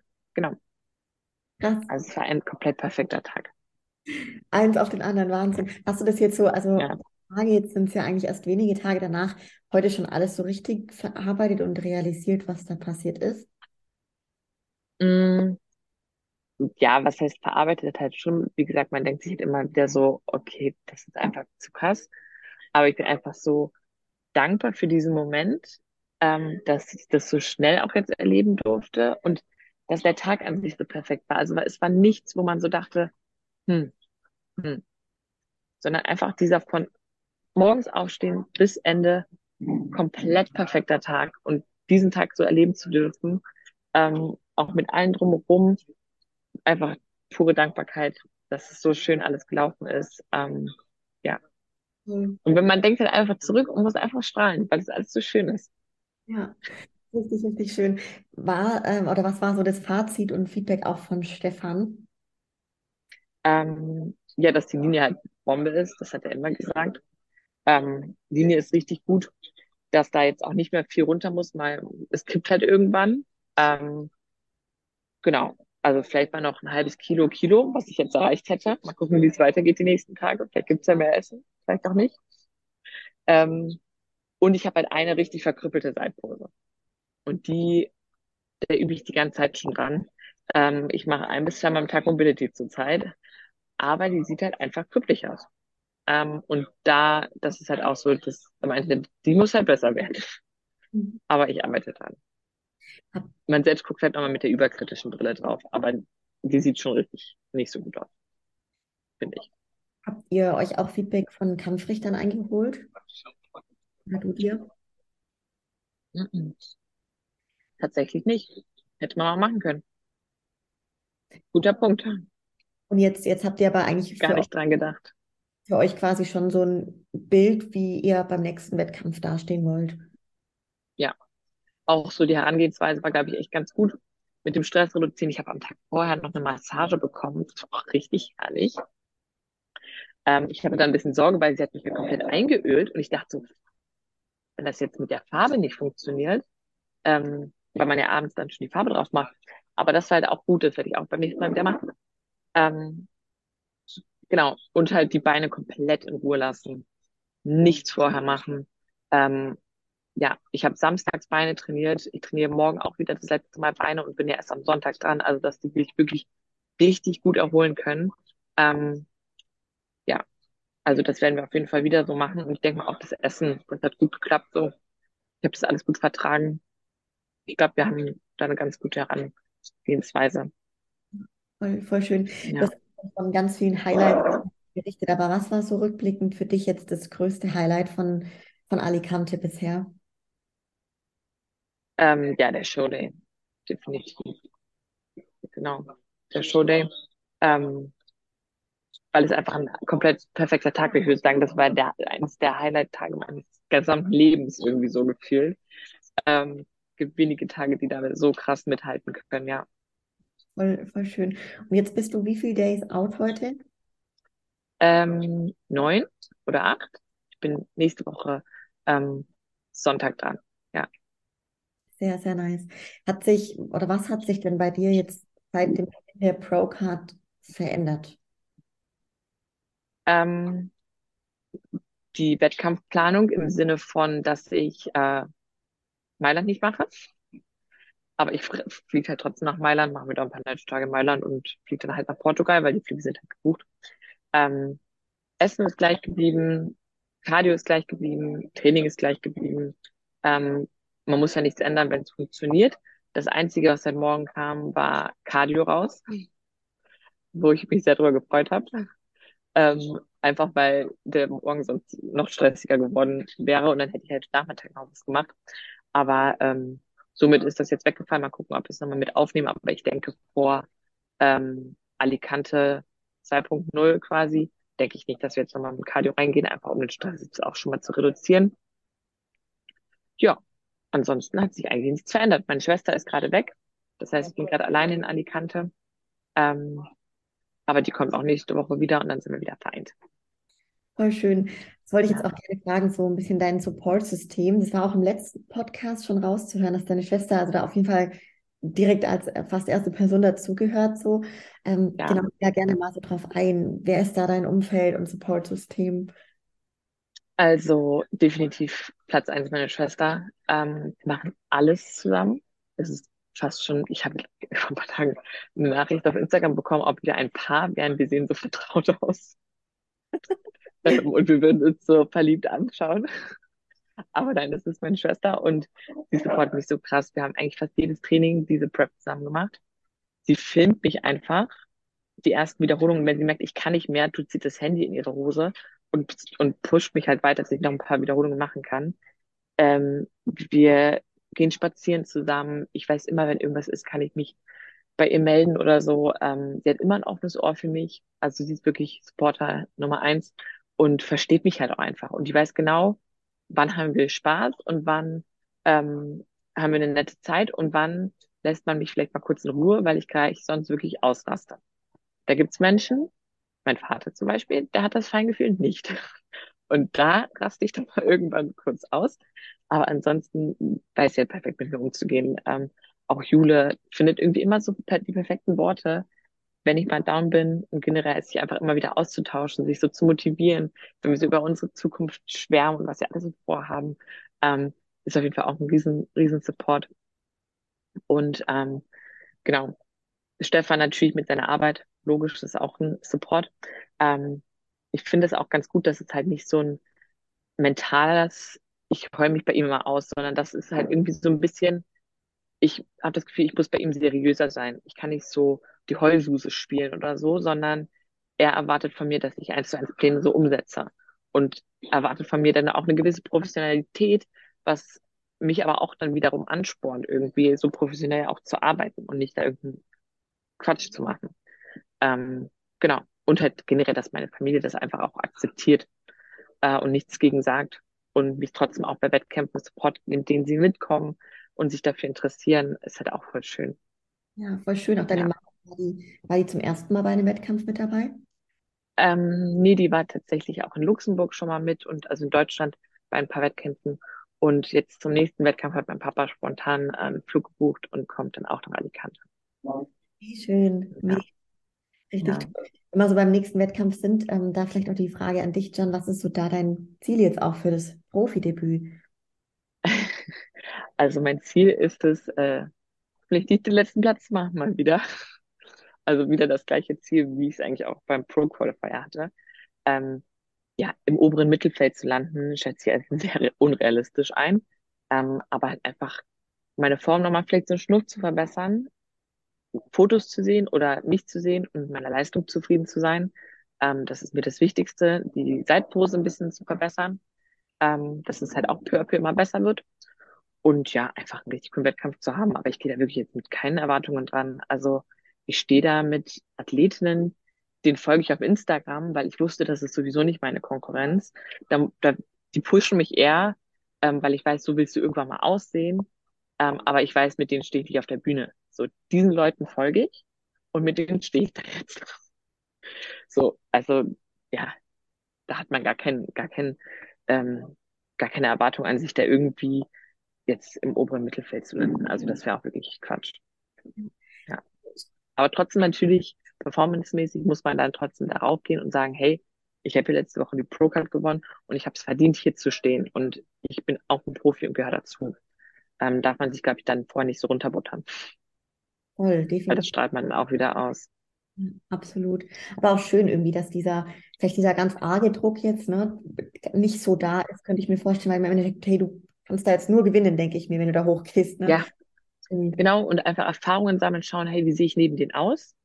Wie weit bist du noch davon entfernt? Und dann lässt sich für mich auch viel besser meine Zukunft planen. Weil, ähm, hätte ich jetzt gesagt, ich habe da mit einer anderen Athletin gesprochen, die ja auch die Pro-Card gewonnen hat, die macht jetzt zum Beispiel direkt die Off-Season. Ähm, gut, ich hatte die Wettkämpfe natürlich jetzt auch schon alle geplant, deswegen mache ich es ja logischerweise. Plus, ich finde es voll gut, jetzt einmal so zu sehen, auch wenn ich jetzt noch nicht gut mithalten kann vielleicht, hier stehst du ungefähr. So ist Status Quo und so siehst du daneben aus. Ist halt voll gut, das einfach mal zu sehen. Ähm, und dann kann man halt auch viel besser eine Off-Season planen. Okay, machst du jetzt ein Jahr, machst du vielleicht mal zwei Jahre Off-Season, wer weiß es denn. Ähm, das, denke ich, ist da halt auch echt gut, dass man das sich jetzt mal angucken kann, wie das dann aussieht. Absolut. Wann war denn für dich selbst klar, dass du echt sehr gut in diese neue Klasse und Kategorie passt? Und fühlst du dich auch schon so richtig angekommen? Ähm, ich fühle mich tatsächlich angekommen, weil mir auch klar ist, dass ich gut in diese Klasse passe. Ähm, das habe ich festgestellt, eigentlich als Stefan das gesagt hat und Detlef es bestätigt hatte. Und ich so dachte, okay, da muss was dran sein. Je öfter ich mich in diese Pose gestellt habe und Stefan einen Formcheck geschickt habe und er gesagt, die Linie sieht so krass aus und du hast so eine krasse Knochensymmetrie, oder wo wir auch im Januar in Wien waren und der so von mir geschwärmt hat, dass diese Knochenstruktur, also nicht, was ich mir da antrainiert habe, sondern wie mein Körperbau ist, in diese Klasse passt, ähm, hat es mir dann irgendwie so ein bisschen bestätigt, dass ich dann auch mal selbst geglaubt habe, okay, gut, das ist die Klasse, auch wenn die Muskulatur jetzt noch nicht komplett da ist, ähm, passt das vom Grundgerüst. Da sind wir mal ehrlich, Wellness, das war nicht meine Klasse. Das ist, also, da hätte ich mich total verbiegen müssen, ähm, kein, mein Oberkörper wahrscheinlich gar nicht mehr anrühren dürfen, und nur noch Beine ballern und dann wären sie wahrscheinlich trotzdem nicht so gewesen, wie sie sein müssten. Und jetzt bin ich einfach in der Klasse, wo ich komplett alles trainieren kann, wie ich Bock habe, ähm, Oberkörper, Unterkörper ausgeglichen und am Ende das meiner Genetik entspricht. Und das habe ich jetzt auch endlich mal verstanden. Und deswegen fühle ich mich da auch wirklich angekommen und weiß, dass ähm, ich mich da gut bestimmt, oder ich hoffe, dass ich mich da gut äh, vorarbeiten kann in der Klasse, ja. Ja, definitiv. Und klar, wenn Stefan das sagt, dann glaubt man das. Und jedes Mal, wenn er das ausspricht, ist es immer innerlich immer so, ein, oh, es tut so gut, das zu hören, weil er überhäuft einen jetzt auch nicht mit Komplimenten. Aber jedes Mal, wenn er sagt, hey, dann wirklich die Linie, irgendwann hat er mal geschrieben, Linie einer Göttin. Und ich war so, freut einen einfach voll zu hören und bestärkt einen dann so auf den richtigen Weg zu sein. Voll. Und das stimmt. Also da kennen die Leute, die Stefan kennen, das ist Ist so, also er, er, sowas gibt es selten von Stefan zu hören, das muss man sagen. Und dann sehr, sehr geil, auf jeden Fall. Bevor wir zum, zum Ende kommen, möchte ich auf jeden Fall auch gerne mal noch so auf die anderen Rollen und Lebensbereiche von dir eingehen. Wir haben jetzt ganz viel zu dir als Profiathletin jetzt mittlerweile gesprochen. Was hat sich denn so im vergangenen Jahr bei dir im Leben vielleicht sonst noch verändert? Ähm, ja, gefühlt auch alles. Als wir das erstmal gesprochen haben, habe ich mit meinem Coaching angefangen. Ähm, das habe ich gerade da zu dem Zeitpunkt oder kurz danach gestartet. Meine erste Kundin im äh, Juni oder Ende Mai. Und ähm, seitdem hat sich ja, es hat sich ja gefühlt alles verändert. Also ich mache das Coaching komplett hauptberuflich. Ähm, ich bin nirgends mehr angestellt oder so. Zu dem Zeitpunkt habe ich ja auch noch im Fitnessstudio gearbeitet und auch im Büro mal noch gearbeitet. Ähm, und ich mache jetzt komplett hundert Prozent nur noch Coaching. Es macht mir extrem viel Spaß, auch meine Athletinnen jetzt im Frühjahr auf der Bühne zu begleiten. Das war einfach richtig cool, weil das ist das, was man sowieso schon liebt, halt auch noch als Job. Und ja, also das hat sich auf jeden Fall extrem verändert, ähm, die Arbeit. Plus es ist halt auch perfekt für den Sport. Ne? Man kann sich den Tag so planen, wie das für einen passt. Ich kann mir Termine legen, wie mir das am besten passt. Und ähm, ja, das hat auch eine Menge dazu beigetragen, dass ich das Ganze so gut umsetzen konnte, ja. Ansonsten, was hat sich noch verändert? Ähm, eigentlich nicht so viel. So ein bisschen Umfeld hat sich vielleicht verändert. Ähm, ich hatte zu dem Zeitpunkt auch einen Freund, also letztes Jahr, wo wir gesprochen haben, wo es auch mal ein bisschen am Kriseln war, der zum Beispiel auch von dem Sport nicht ganz so begeistert war, der das auch alles immer so ein bisschen too much, glaube ich, fand. Der das jetzt wahrscheinlich viel zu viel finden würde schon, viel zu extrem. Ähm, und sich von solchen Leuten dann auch zu trennen, wenn es einfach nicht mehr passt. Ja. Hat, ist natürlich auch immer ein Schritt, aber hat mir auch wirklich gut getan und hat auch, also alles das, was da passiert ist, ähm, hat für diesen Moment, für diesen Pro-Card-Gewinn irgendwie was dazu beigetragen. Auch wenn es in dem Moment vielleicht mal hart war, ähm, den Verband zu verlassen, den Freund zu verlassen, alles drum und dran. Das hat alles dazu beigetragen und war alles genau die richtige Entscheidung. Voll schön. Ich finde es so oft im Leben, gell, wenn man mal loslässt, es gibt so viele Möglichkeiten und ja, wieder Optionen für ganz andere tolle neue Dinge, auch wenn man es vielleicht in dem Moment selber dann oft noch gar nicht so ganz... Ja, ja richtig. Ja. Auch weil du es gerade berichtet hast, das Thema Coaching, vielleicht auch noch so die Frage, was sind so deine beruflichen Ziele, wo willst du hin in der Zukunft? Ähm, also auf jeden Fall weiter das Coaching machen. Ähm, gar nicht im Sinne von mehr Klienten, glaube ich, weil das wird mir dann irgendwie zu viel. Ich möchte lieber die, die ich habe, mich richtig gut um die kümmern, dass sich auch jeder gut betreut fühlt und gar nicht so die breite Masse abdecken. Ähm, aber das halt ja immer weitermachen. Äh, was ich richtig cool fände, wäre mal so eine Art Retreat zu machen. Ähm, also so eine Art Trainingscamp. Hätte ich richtig Bock drauf, einfach weil ich ja das Reisen so liebe und ich das so richtig cool als so, ich möchte reisen und Training verbinden und euch zeigen, wie ihr das gut zusammen machen könnt. Und gleichzeitig lernt ihr halt dann noch ein bisschen was über Training und Ernährung und ähm, Posing. Also so ein bisschen so ein Athlete-Camp. Egal, ob du auf Prep bist oder nicht, du kannst da mitmachen. Wir üben Posing, wir üben, äh, wir machen P Ts zusammen. Also so ein, und wird halt gleichzeitig so unter Gleichgesinnten. Und das dann halt irgendwie an einem schönen Ort. Hätte ich richtig Bock, sowas mal zu machen. Ähm, aber das steht halt doch in der Ferne.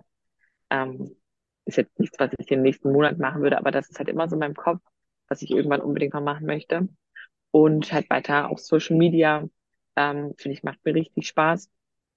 Und es ist halt auch einfach so krass, ähm, wie viele liebe Nachrichten man da bekommt und es motiviert halt auch nochmal so enorm und das möchte ich auch unbedingt natürlich so weitermachen äh, und da auch ja möglichst guten Content liefern, auch auf YouTube die Leute mitnehmen. Ich finde es immer irgendwie noch so persönlicher und netter. Also ich finde es ganz cool. Ähm, ja, also das ist eigentlich einfach das, was ich gerade mache, noch weitermachen und besser machen. Richtig schön. Und du bekommst jetzt bestimmt voll viel Anfragen zu dem Reise-Retreat. Ja, sag mal Bescheid, ob ihr Bock drauf hättet. Ich finde es irgendwie voll cool. Voll. Also auch ich jetzt gerade so höre, sonst zum ersten Mal fände ich richtig nice. Mega, mega die schöne ja. Idee. Vielleicht auch so ergänzend zu der Zukunftsfrage, die Zukunftsfrage, wo du als Profiathletin hin möchtest. Ähm, ja, ganz klar zu Olympia. Also wäre das Ziel nicht Olympia, dann hätte ich ja gar nicht den Verband wechseln brauchen, hätte ich auch beim I F B B die Figurklasse machen können. Ähm, das ist definitiv das Ziel. Ist natürlich ein sehr hochgestecktes Ziel, das ist mir auch klar. Ähm, aber mit meinem Alter und ich bin jetzt dreiundzwanzig geworden und ich sag mal so, ich sehe mich da schon auch noch mit dreißig oder so auf der Bühne Weil wenn ich mir dreißigjährige Athletinnen angucke, wie gut die aussehen, ähm, finde ich, kann man sich da auch mit fünfunddreißig sogar noch hinstellen und richtig gut aussehen. Ähm, das heißt, ich denke, ich werde das sowieso die nächsten Jahre immer noch so weitermachen. Und wenn man bei diesem Sport kontinuierlich dran bleibt, wird man halt auch kontinuierlich besser. Und deswegen denke ich, ähm, oder hoffe ich und wünsche ich mir, und dafür arbeite ich jeden Tag, eines Tages bei Olympia stehen zu können. Und ich hoffe, dass ich irgendwann auf diesen Podcast zurückhören kann und denken kann, krass, du hast es geschafft und damals war es noch so fern. Ähm, aber ja, wer weiß, wo man in fünf Jahren vielleicht dann wirklich steht. Toll, und wenn man das so hört, ja. So im Endeffekt dreiundzwanzig bist du jetzt geworden, ne? Das ist so, ja, die Zukunft ist einfach da. Das ist, du hast so viele Jahre. Ja, ja, ist richtig, richtig schön. Mega. Ja. Uns mal so diesen, ich sage jetzt mal, offiziellen Part abschließen und noch ein paar äh, Zuschauerfragen reinbringen, die jetzt so in den Verlauf nicht so reingepasst hatten. Vielleicht zu Beginn ein, eine noch so zum Thema Wettkämpfe und Reisen, ähm, so das Thema, wie du dir das Ganze finanzierst. Ähm, also zum einen durch mein Coaching, durch meine Arbeit ähm, verdiene ich ja ganz normal Geld. Man muss aber dazu sagen, meine Ausgaben, die sind sehr, sehr niedrig. Also ich wohne zu Hause bei meiner Mutter. Das heißt, ich zahle keine Miete, sie bekommt mein Kindergeld. Ähm, und somit ist es das quasi. Ich bezahle mein Essen selber. Ähm, aber ansonsten habe ich ja keine Ausgaben. So, ich gehe relativ wenig shoppen. Hier gehe ich relativ viel shoppen. Aber so zu Hause, ich kaufe super wenig Klamotten eigentlich ein ähm, und gebe tatsächlich mein ganzes Geld, was ich verdiene, für Reisen aus. Ähm, und kann das halt auch machen, weil ich habe ja keine Wohnung irgendwie, die zu Hause läuft, wo man dann denkt, okay, ich kann jetzt nicht sechs Wochen hier durch Europa tingeln und Wettkämpfe machen, weil du, du hast ja also eine Wohnung, musst da auch mal nach dem Rechten schauen. So, nee, ich habe ein Zimmer, beziehungsweise zwei, ein Arbeitszimmer und ein Schlafzimmer. Ähm, und da zahle ich ja nichts. So, da kann ich auch mal ein halbes Jahr nicht aufkreuzen und dann ist das auch okay. Genau. Also das ist so ein bisschen das äh, Privileg, was ich gerade noch habe. Und äh, wir haben ein Haus zu Hause. Also meine Mutter hat jetzt kein Platzproblem, dass sie mich rausschmeißen müsste. Von daher äh, denke ich, werde ich das Privileg auch noch ein bisschen länger beibehalten. Voll. Bevor es äh, weggeht. Welt genau. Groß, also es gibt so viele Orte. Ja, voll.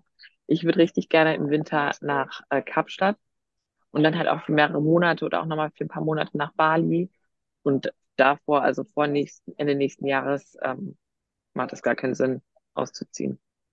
Ja, ja. Sehr schön. Ja. Dann so das Thema zu deinem Bikini, wo du den hast machen lassen und genau, ja, das ist noch.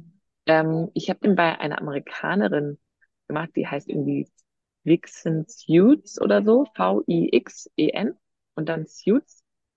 Ähm, genau, das ging super schnell, super easy. Man musste sich einmal komplett von Kopf bis Fuß vermessen und dann hat sie mir den gemacht, zugeschickt. Ich bin mega happy und zufrieden. Ich liebe den Bikini.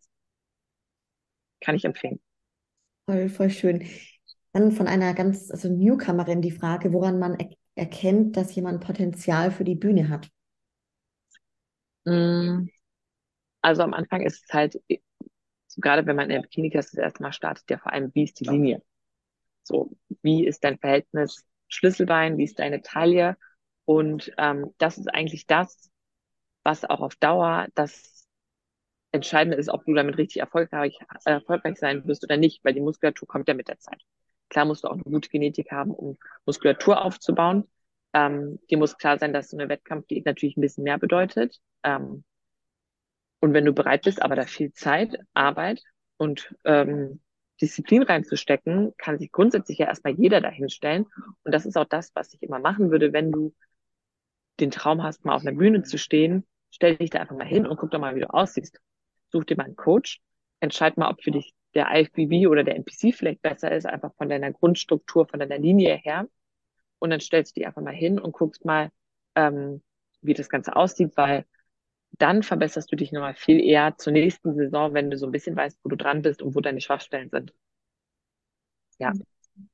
Voll, voll gut. Ähm, dann das Thema, Thema Stoff, Jeanne. Da kamen einige Fragen rein tatsächlich von den Zuschauerinnen. Das ist immer ein präsentes Thema, gerade bei uns Frauen im Bodybuilding. Ähm, magst du dazu was sagen? Wenn ja, was? Ähm, ja, also mir ist immer wichtig, das auf jeden Fall ehrlich zu beantworten, weil ich es irgendwie total unfair finde, da irgendeinen Quatsch zu erzählen. Ähm, deswegen werde ich die Frage auch ganz ehrlich und offen beantworten. Äh, was ich aber trotzdem dazu sagen möchte, ist, dass es ein sehr, wie du auch schon gesagt hast, sensibles Thema ist. Ähm, ich verstehen kann, dass man das nicht super offen auf Instagram kommuniziert, und das werde ich auch nicht tun in irgendwelchen Fragerunden oder so. Aber wenn man mich äh, darauf anspricht, werde ich es immer ehrlich beantworten. Ähm, wichtig ist aber zu wissen, wann setze ich das ein. So, und das mal unabhängig davon, was ich nehme, ähm, war ich zum Beispiel die letzten Jahre an einem Punkt, wo ich natürlich auch mal mit dem Gedanken gespielt habe, aber es wäre das Dümmste gewesen, was ich hätte machen können. Weil dreimal am Tag essen, haben wir schon drüber gesprochen, schlechte Trainingsausführung, keine Supplements. Ähm, bringt diese Parameter, und da muss man ja wirklich ehrlich zu sich sein, auf hundert Prozent. Und dann kannst du mal drüber nachdenken. So, und dann würde ich mich erstmal auf eine Bühne stellen und gucken, macht mir das Spaß und sehe ich mich da in Zukunft langfristig? Weil vorher macht es null Sinn in meinen Augen, seine Gesundheit dafür zu riskieren. So, und ich war dann an einem Punkt, wo ich Ich habe die ganzen letzten Jahre, ich habe nie irgendwas genommen. Ähm, stand immer nett hier auf der Bühne, auch als Wellnessathletin. Also für die, die es vielleicht damals schon, habe ich auch schon Nachrichten bekommen zu dem Thema. Äh, nee, nichts genommen, komplett natural. Ähm, und war dann aber an einem Punkt, wo ich mit Stefan zusammengearbeitet habe, wo ich ihn gefragt habe. Und er meinte, Jeanne, du bringst jetzt erstmal alles auf hundert Prozent. So, das heißt, wir haben meine Ernährung auf hundert Prozent gebracht, im Sinne von Mealtiming, allem drum und dran, Lebensmittelauswahl. Das ist auch alles fast nur clean. Ähm, ich habe meine Supplements, die ich da alle in mich reinpumpe. Also jegliche Vitamine und Mineralstoffe. Stoffe, und habe meine Trainingsqualität verbessert. Und dann hieß es, okay, wenn du in der Prep bist, ähm, gehen wir die Wochen davor damit rein, einfach, dass du mehr Plastizität in den Look reinbekommst und mehr diesen vollen Look bekommst. Und habe dann ähm, tatsächlich meinen Netty-Status Ähm, Ende März abgelegt, ja. Aber die komplette Off-Season habe ich nichts genommen, ähm, jetzt erst zum Ende der Prep, und dann halt auch nicht äh, jetzt mal Vollgas, sondern äh, das Wenigste, was du nehmen kannst. Also, ja. Sieht man einfach auch, ja, wie durchdacht und professionell man auch mit dem Thema umgehen kann. Fand ich auch richtig, ja. Wie du das beschrieben hast, weil sicher weil die da ganz am Anfang sind und sich halt Gedanken dazu machen. Ja, voll. Und ich kann das auch verstehen, und es ist nicht verwerflich, den Gedanken mal zu haben. Ähm, aber man muss sich immer sagen, okay, an welchem Punkt stehe ich gerade und wofür mache ich das? Weil ich mache das nicht, um bei einer N R W zu gewinnen. So, und vor allem nicht in meiner ersten Saison. Ich habe sieben Wettkampfjahre gemacht, bis ich jetzt an einem Punkt bin, wo ich sage, na gut, jetzt bin ich in der Figurklasse mit dem Ziel, eines Tages bei Olympia zu stehen. Ich weiß, ich mache das mal locker noch acht Jahre. Ich muss jetzt nicht schneller höher, weiter, mich vollpumpen, um mal schnell einen Erfolg zu bekommen, sondern kann einfach mit einer Mini-Dosis ähm, eine naturale Grenze ein wenig verschieben, weil ich weiß, das ist jetzt gerade nicht nur irgendeine dumme Phase, und ich habe da gerade ein bisschen Bock drauf. So, ich mache das seit acht Jahren, seit sieben Jahren Wettkämpfe. Äh, das ist jetzt auch durchdacht und nicht leichtsinnig entschieden. Äh, und eigentlich bin ich noch Newcomer und mache das für irgendeine regionale Landesmeisterschaft. Ja, absolut. Ähm, und das finde ich super wichtig. Weil da riskiert man echt eine Menge, und es ist auch super wichtig, dass man jemanden an seiner Seite hat, der da einen Blick drauf hat und der einen davor ganz Bösen bewahrt, weil wir kennen die Negativbeispiele, wie man am Ende aussehen kann, und das wäre für mich Worst Case. Also sobald ich irgendwie merken würde, irgendwas geht hier in die falsche Richtung, sofort raus. Und das habe ich zu Jule gesagt, das habe ich zu Hannah gesagt, ähm, zu allen, denen ich das erzählt habe, wenn ihr irgendwann mal denkt, so mh, irgendwas ist hier komisch, sagt's mir, ich nehme das alles sofort raus. So, dann gibt's hier nichts mehr. Ähm, weil das ist halt das, wenn du dann weiter ballerst, dann sieht's halt irgendwann aus wie sieben Tage Regenwetter. Mhm. Und von der Gesundheit wollen wir gar nicht sprechen. Mhm. Aber da hat man ja Stefan auch zum Glück, ähm, der auch am Wochenende so um sich geschaut hat und so meine Blicke auch gesehen hat, nach rechts und links, wie teilweise andere halt aussahen, wo es vielleicht einfach zu viel war und zu lang. Und er meinte, Jeanne, keine Sorge, ich bewahre dich davor. Und dann war ich so, okay, danke. Richtig, richtig ja, gut. Da bin ich auch sehr froh, dass ich da so einen vernünftigen, ähm, verantwortungsvollen Part auch an meiner Seite habe mit Stefan, der da sehr sensibel auch mit umgeht. Ja, voll. Ja. Das ist auch toll. Also vielen, vielen Dank für die Offenheit. Ich glaube, es hilft auch vielen sehr jetzt, die da eben mit dem Thema irgendwie immer wieder, ja, drüber nachdenken. Es ist halt irgendwie so ein präsentes Thema. Ich weiß gar nicht, warum es so vielen immer in den Fingern juckt, aber irgendwie kann man es auch verstehen, weil es ist halt ein interessantes Thema und wenn das Thema aufkommt, gerade bei Frauen, werden alle plötzlich hellhörig, ich auch. So natürlich interessiert, okay, was nimmt die, die ist bei dem Coach, dann nimmt sie wahrscheinlich das. Hm, so, ähm, was ich halt gar nicht cool finde, ist zu sagen, ich nehme nichts, obwohl ich was nehme. So, das ist halt richtig uncool. Ja. Weil das macht dann, dann entsteht halt dieses riesen Fragezeichen und dann glaubt auch keiner, niemandem mehr irgendwas. Ja, absolut. Jetzt noch eine andere Frage, das war, ist auch ganz spannend, die kam von einem Mädel, aber dieses Mädel interessiert sich dafür, welche drei Eigenschaften dir persönlich bei deinem Partner wichtig sind. Ähm, ach, Zielstrebigkeit, also dass man irgendwie ein Ziel hat ähm, und dafür auch bereit ist, viel zu tun, also einfach so ein Drive, so ein, nicht ich lebe in den Tag herein und düdel hier so ein bisschen rum, finde ich, ist das Schlimmste überhaupt, also dass man so ja, ein Ziel in seinem Leben hat, ähm, dann ja so eine gewisse Art Humor, also dass man einfach ähm, Spaß zusammen hat und dass man halt über viele Dinge einfach reden kann, also gute Gespräche, ähm, tiefgründige Gespräche, auch so ein bisschen philosophieren und dass man sich einfach gegenseitig pusht. Also ich finde, das Wichtigste in einer Beziehung ist ja, ich mache dich irgendwie zu einer noch besseren Person und du mich irgendwie und wir pushen uns gegenseitig halt zu unserer besten Version und haben gleichzeitig eine schöne Zeit und verstehen uns gut. Voll, das voll. Ist so, finde ich, das Wichtigste und da muss man kein, also ne, ob das jetzt ein Schwergewichts-Bodybuilder ist oder jemand, der äh, hobbymäßig ins Fitnessstudio geht, ist mir sowas von egal. Ähm, ich glaube aber, dass es für einen, jemand, der gar keinen Sport macht, schwierig ist, meinen Lifestyle dann so zu verstehen und das auch so anzunehmen. Ja, stimmt. Kann ich mir auch vorstellen. Richtig, richtig schön, wie du das gerade beschrieben hast. Ja, dann kommen wir so Richtung Ende. Jeanne, du darfst ja gern auch nochmal Werbung machen für dich, für das, wie man dich auch supporten kann, außer dass man dir natürlich folgen kann, wenn man es eh noch nicht eh schon tut. Ja, wie können die Peoples dich unterstützen? Also ihr könnt mich sehr, sehr gerne auf Instagram folgen. Da ist mein Name jeanne punkt kassel, also J E A N N E Punkt Kassel, die Stadt.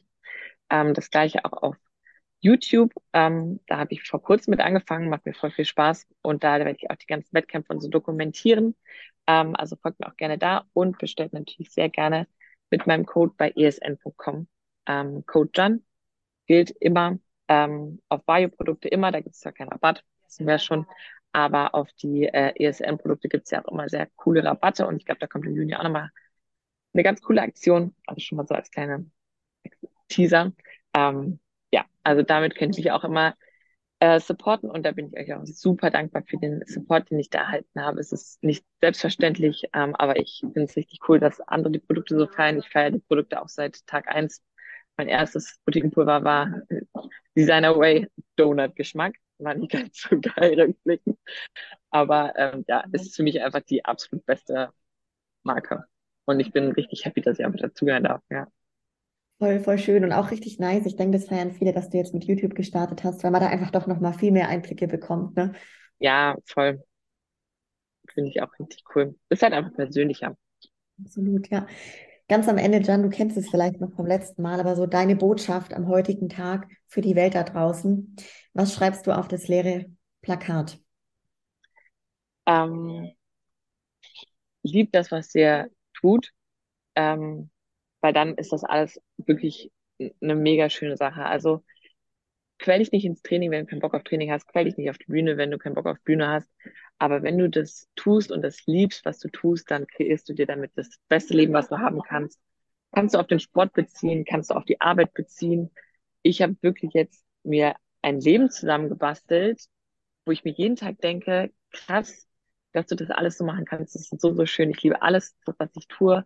Und das ist im Endeffekt das Ziel im Leben, ähm, dass man ja einfach sich den Tag so schön wie möglich gestaltet und das tut, was man liebt. Und ähm, ja, genau. Richtig, richtig schön, mega. Jeanne, ich bin gespannt, wo wir bei der dritten Folge, wo wir da ja, ich auch. es passieren wird. Hey, ganz lieben Dank und auch an alle natürlich, die jetzt hier bisher hierhin mit zugehört haben. Richtig cool. Supportet gerne die Jeanne und natürlich auch uns mit dem Podcast. Teilt die Folge mit euren Lieben und dann bis zum nächsten Mal. Ciao, ciao. Ciao, ciao.